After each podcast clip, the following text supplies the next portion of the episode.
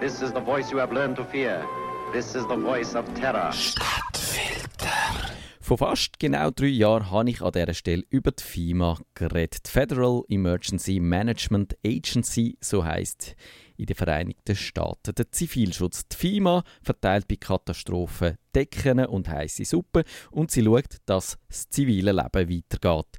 Wenn es nach den Verschwörungstheoretikern geht, macht die FEMA aber noch ein bisschen mehr. Sie betreibt einen Sicherheitsbunker für den Präsident und das Kabinett, wo die sich irgendwo in Virginia könnten in Sicherheit bringen, wenn es Washington ungemütlich würde werden.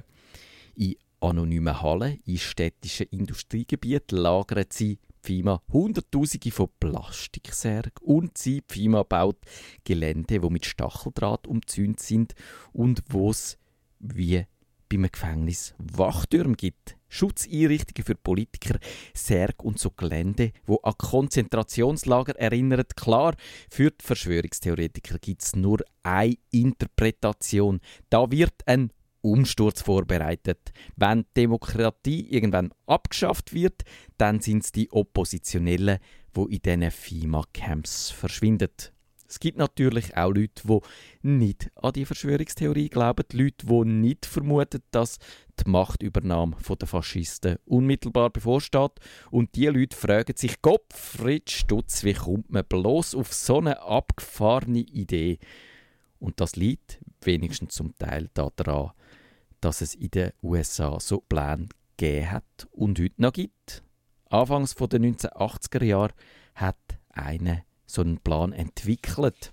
Das ist der Oberstleutnant Oliver North ein Präsident Ronald Reagan sein Mann fürs Grobe, der Mann, der in der Iran-Contra-Affäre eine schlechte Figur gemacht hat. Der Oliver North hat hier zusammen mit der FIMA Plan ausgearbeitet, wie man könnte auf zivile Unruhe reagieren, man würde die Verfassung außer Kraft setzen, Kriegsrecht einführen und eben auch so Konzentrationslager einrichten. Der Tarnname ist hier Readiness Exercise 1984 Und der vermeintliche Übungsplan hat auch eine rassistische Komponente gehabt. Das Szenario ist nämlich davon ausgegangen, dass militante schwarze Bürger einen Aufstand würden anzetteln und mindestens 21 Millionen schwarze Amerikaner müssten interniert werden. Die US-Armee hat aber schon früher solche Szenarien gewälzt. Der Disturbance Plan, auch bekannt unter dem Namen Operation Garden Plot, ist von der Armee und der Nationalgarde schon in den 1960er Jahren ausgeheckt worden.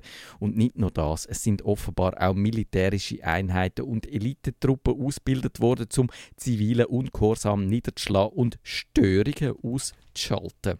Einem Artikel in einer Fachzeitschrift für CIA-Mitarbeiter und ihr müsst nicht so erstaunt schauen, so Zeitschriften gibt es tatsächlich, hat ein Mann namens Frank Morales im Jahr 2000 geschrieben, es hätte in Dutzenden von amerikanischen Städten militärische Trainings stattgefunden, Übungen wie die Operation Urban Warrior.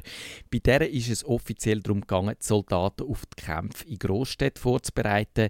Der Morales schreibt aber, das sei nur notdürftig getarnte Trainings gewesen, wie man zivile Unruhe unterdrückt.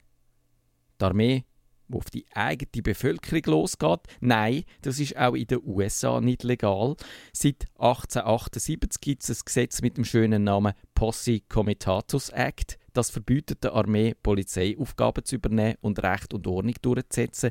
Es ist zwar ja schon so, dass es in den USA Politiker gibt, wo das Gesetz gerne aufweichen würden. Die Bush-Regierung hat das zum Beispiel probiert. Aber da gibt es dann zum Glück auch in den USA Leute, die dagegen heben. Man kann also als Fazit zwei Sachen festhalten. Erstens bedeutet die militärischen und zivilen Planspiele nicht, dass die irgendwann in Tat umgesetzt werden. Militärköpfe denken halt in solchen Szenarien. Dafür werden sie zahlt. Man muss, und das wäre dann wiederum trotzdem wichtig, sie an der kurzen Leine behalten. Und zweitens, muss man sich trotz allem über die Verschwörungstheorie nicht wundern, wenn die Anführungszeichen Berater ihren eigenen Bürgern so viel Misstrauen entgegenbringen, dann ist es auch nicht verwunderlich, wenn die Bürger irgendwann ihrer Regierung nicht mehr über den Weg trauen.